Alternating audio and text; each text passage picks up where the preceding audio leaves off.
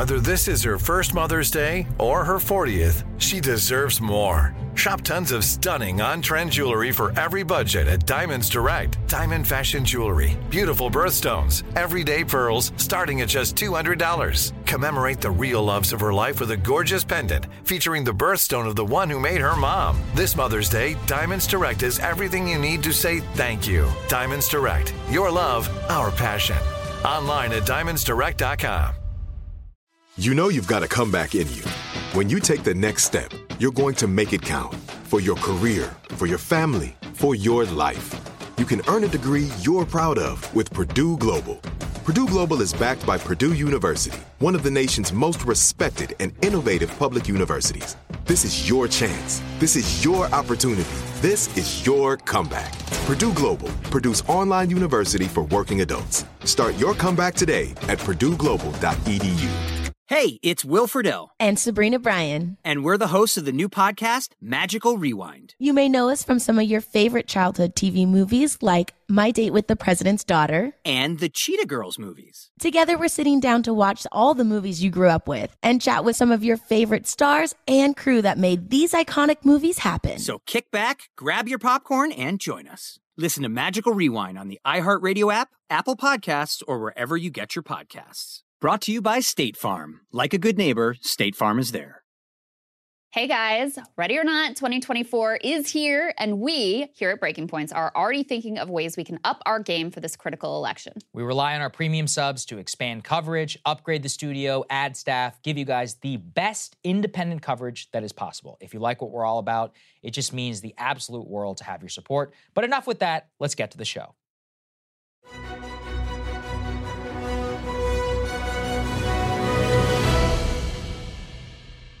Hello, everybody. Welcome to our amazing debate special. What do we have for the people today, Krystal? Lots to get into. So we pulled some really interesting data. Yes, I think we did. Um, shout out to our producers and our graphics team for putting this together, showing the shift between the first debate and the second debate, so you can see with your own eyes what impact the first debate had. As we think about how much, if any, of an impact this That's right. particular debate will have, we've also got all the details for you about who's going to be on the stage, who made it, who didn't make it. There were some people up there that I'd never even heard of, so we've got that details for you as well. And also, of course, we want to focus on what uh, the former president, Trump, who is once again declining to participate in this debate, which I think is a poor decision uh, in terms of democracy, but probably a decent position politically, what he's going to be doing this week instead of joining the other candidates on that debate stage. So Yes. lots to get into. That's right. Uh, but before we get to that, we always uh, want to be able to offer this. I know a lot of people join us for these debates, and if you are able to to produce these specials, which do cost us quite a bit of money, let's go ahead and put this up there on the screen. We've got a 10% off our yearly membership at breakingpoints.com. You get the episodes early. This is already dropping right now to our premium subscribers um, early, and it's one of the things that we are always keeping them in mind. So if you can help us out, produce more and even more on uh, produce UAW content and uh, put people out into the field, all of our special partners, it really does help us out. Breakingpoints.com, 10% off our yearly membership right now. But let's get to who's actually going to be on this damn stage. All right, let's put it up there on the screen. So it's going to look very similar to the first debate. We've got a similar cast of characters. The one person who qualified for the first one and did not qualify for the second one is former Arkansas Governor Asa Hutchinson, Ada, as Trump calls him. He will not be there on the stage. Trump qualified, but of course not going to be there. Yes. Vice President Mike Pence, uh, former New Jersey Governor Chris Christie, uh, uh, North Dakota Governor Doug Burgum, uh, South Carolina Governor Nikki Haley, entrepreneur Vivek Ramaswamy, Florida Governor Ron DeSantis, and South Carolina Senator Tim Scott. So again, very similar stage. Doug Burgum, I think, actually got in kind of under the wire. Yeah, he certainly did. I think the very, that very magic- last minute. That magic he pulled with the Yes. old pocket constitution last time. People had that in mind That's when the they were game, responding to the pollsters, and uh, he made it in under the wire, so he will be there. Last I remember, he got in that like he got that basketball injury right before. Oh, that's right. Yeah, he broke his leg. Or he hurt his leg. Yeah. ACL tear. I don't remember. bad. But anyway, it was a question mark whether he was going to be able to make it. He did, and apparently he acquitted himself well enough to at least make the stage a second time. That's right. So in terms of uh, who's going to be hosting, let's go ahead and put this up there on the screen, guys. It's going to be over on the Fox Business Network. It will be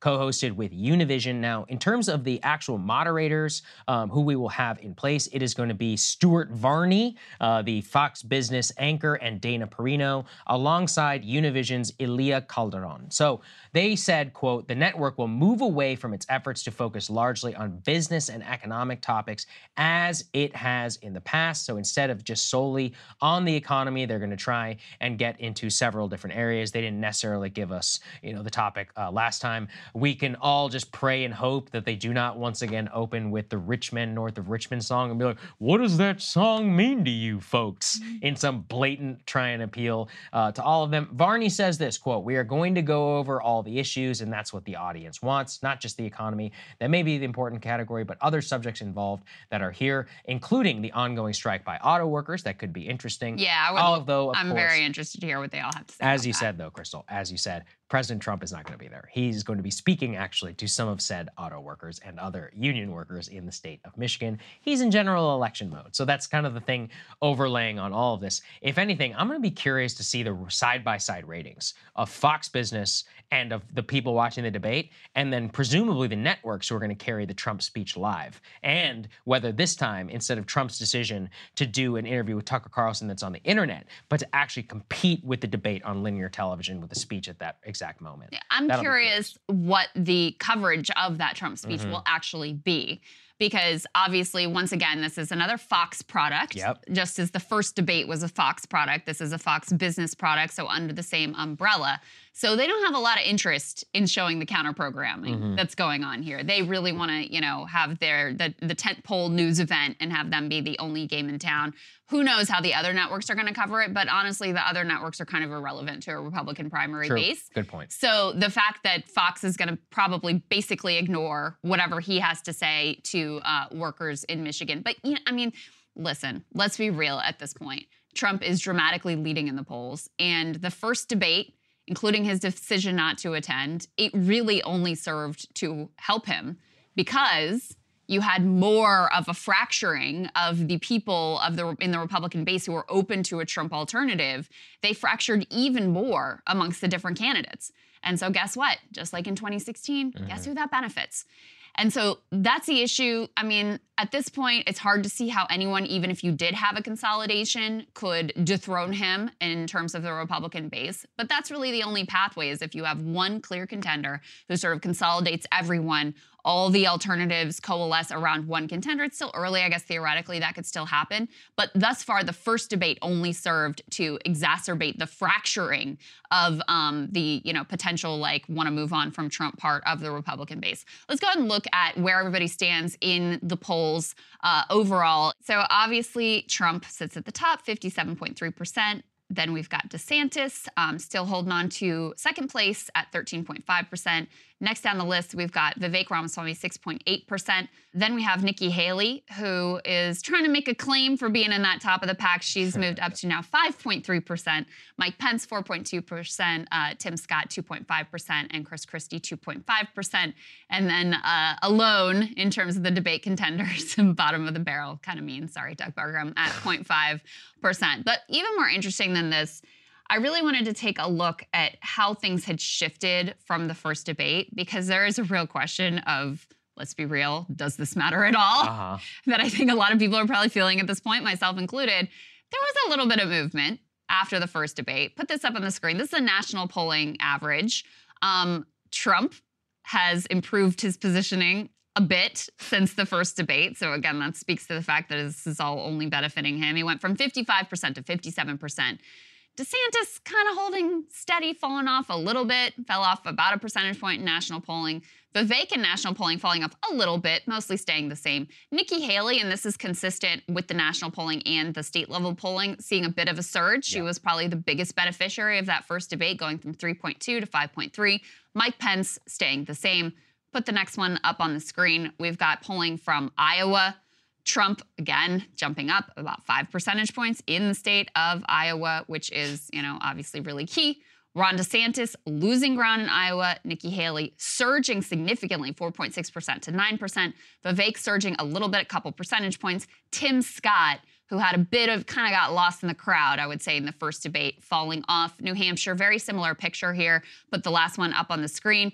Trump in New Hampshire, more or less staying where he was. Um, Nikki Haley, big jump up here from 3.8% all the way up to 11% in terms of the New Hampshire polling average. Chris Christie gaining a bit. Ron DeSantis falling off about three percentage points, and Vivek Ramaswamy also gaining a couple of percentage points. So, a little bit of movement here or there. Trump kind of consistently going up. Nikki Haley being the largest beneficiary that seeming to eat into Ron DeSantis and Tim Scott in particular. Nothing that's a game changer. No, there is no game changer here, and uh, I think you did a great job of just laying it out. The point is, and I, one of the reasons why I've come to think about this debate and the subsequent uh, like actual impact is it's all just a race for number two.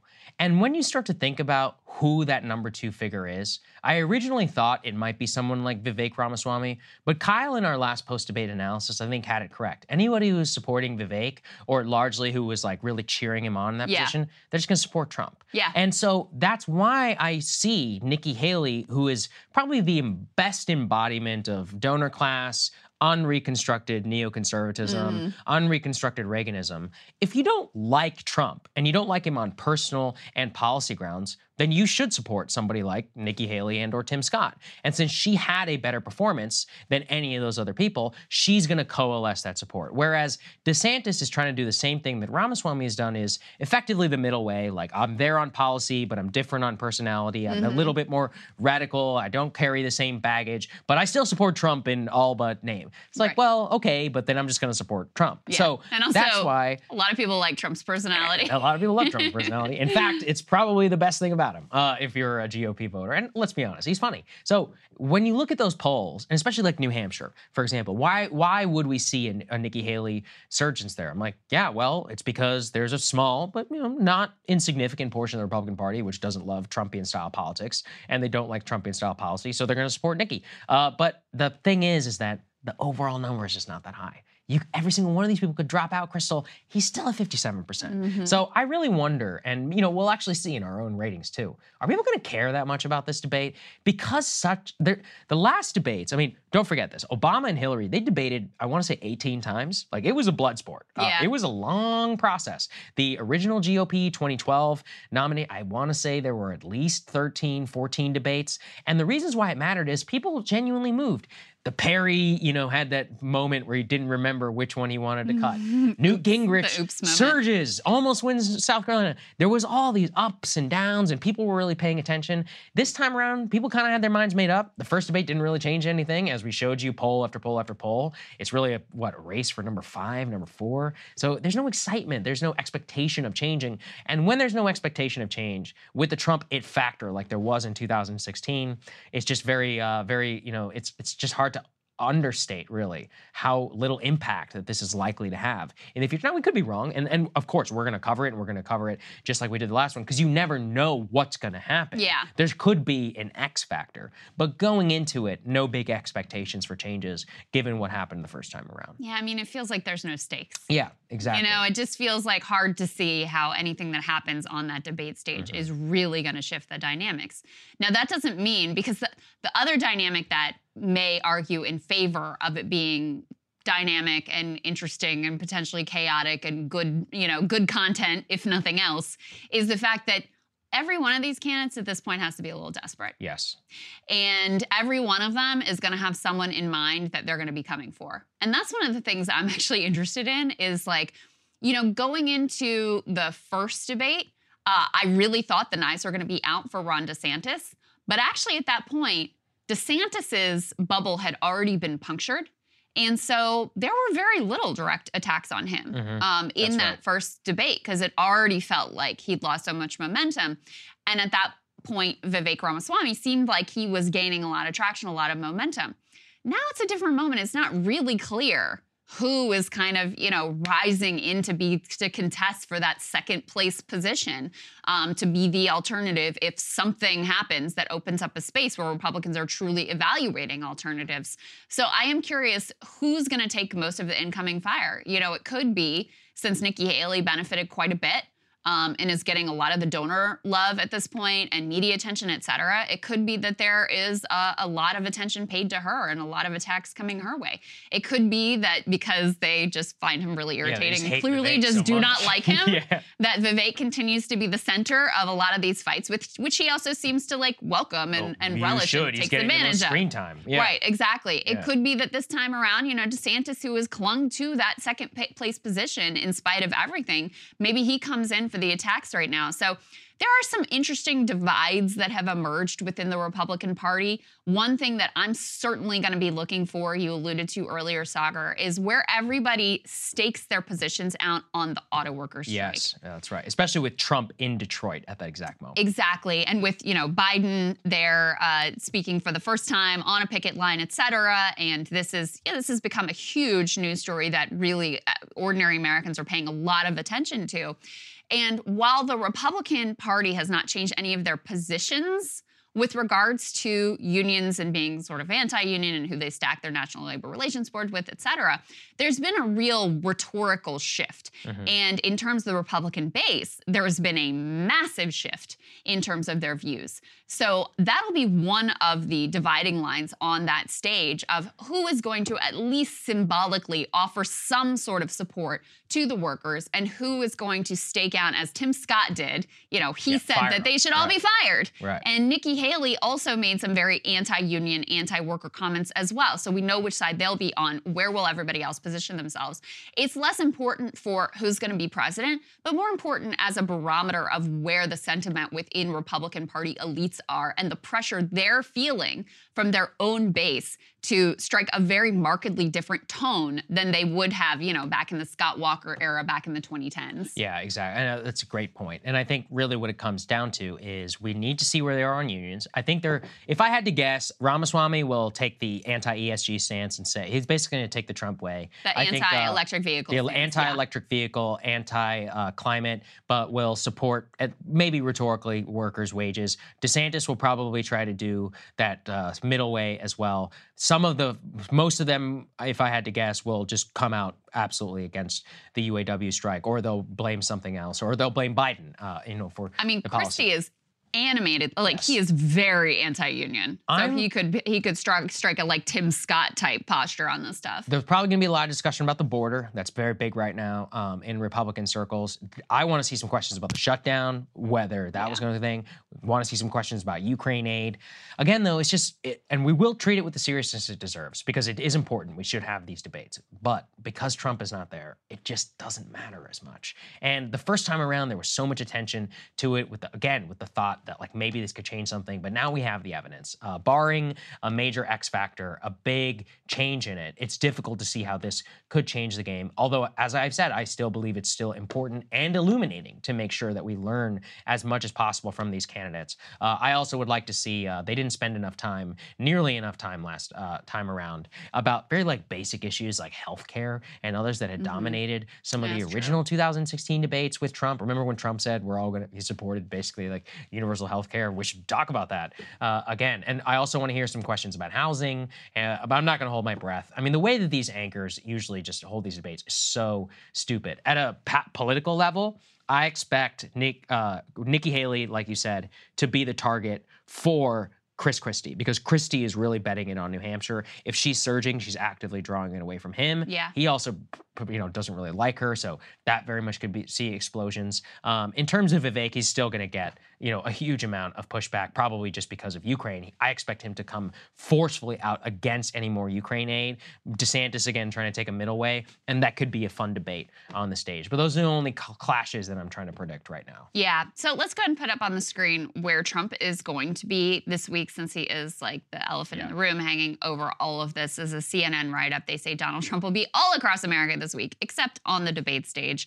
Um, he kicked off this week on Monday afternoon with a rally in the early voting state of South Carolina, plans to follow that with a visit to Michigan on Wednesday, give a speech before union workers and retirees. He's scheduled to be in California on Friday, two days after the debate, to speak at the state GOP's fall convention in Anaheim. And on Sunday, tra- Trump will travel to Ottumwa, Iowa. Don't know how to Uh, say that sure. Let's go with that. to hold a commit to Yeah. caucus event and deliver policy remarks largely focused on agriculture, according to a source familiar with his plans.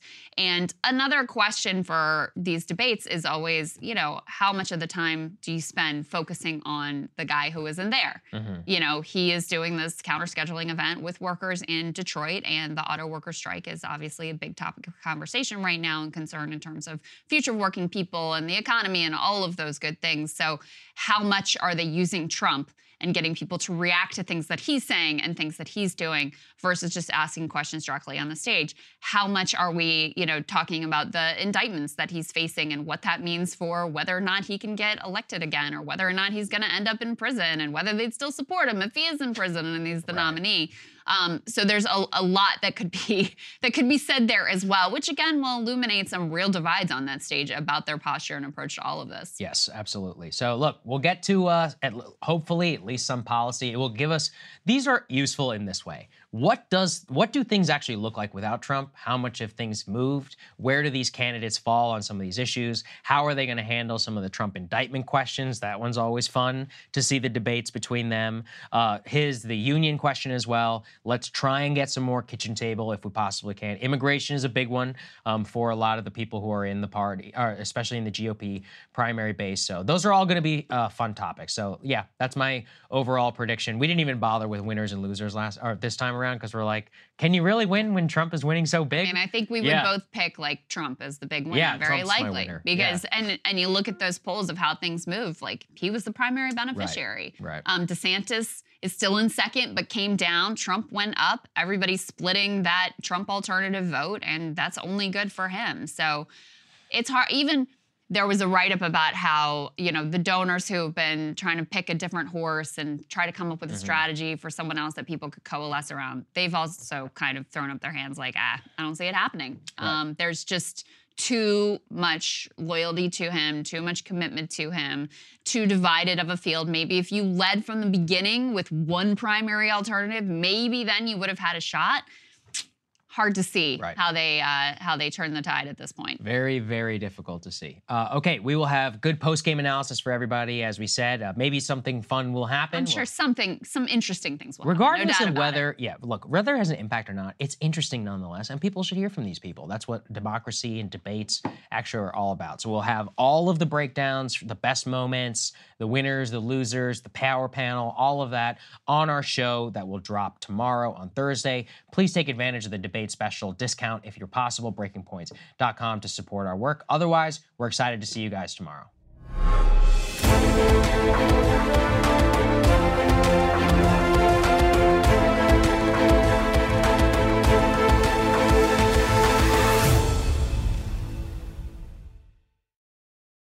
Are you ready to take charge of your health journey? Look no further than Trinity School of Natural Health. With their flexible online programs, you can receive the comprehensive education you need to care for your loved ones or step into the thriving field of natural health. Why choose Trinity? Because their programs offer more than just coursework. You'll interact with experienced instructors, connect with like minded peers, and even participate in optional live events to hone your skills. If you've ever thought about becoming a certified natural health professional, the CNHP program at Trinity School of Natural Health is the perfect certification course. You'll equip yourself with the knowledge and skills to make a real difference in the lives of others. Turn your passion for natural health into a rewarding career. Visit trinityschool.org today to learn more about the Certified Natural Health Professional Certification Program. Go to trinityschool.org. That's trinityschool.org. Trinity School of Natural Health. Transform your life, transform the world. Nobody wants to outlive their money, but it happens, especially for women. That's why Gainbridge offers the Parity Flex annuity, designed for women's unique retirement needs, with flexible withdrawals plus a guaranteed lifetime income benefit that keeps paying you even if your account balance is zero. Gainbridge is helping build a better financial future for women. Retirement income you can't outlive is the ultimate flex. Start saving now at Gainbridge.io. Visit Gainbridge.io slash ParityFlex for current rates, full product disclosures and disclaimers, and other important important information. Hey guys, back at the playground again, huh? Yep. You know what this playground could use? A wine country. Heck yeah, and some waves so we could go surfing. Oh, ah, love that. A redwood forest would be cool. I'm in. Ah, ski slopes. Let's do it. Um, can a girl go shopping? Yeah, baby. Wait. Did we just invent California? Discover why California is the ultimate playground at visitcalifornia.com.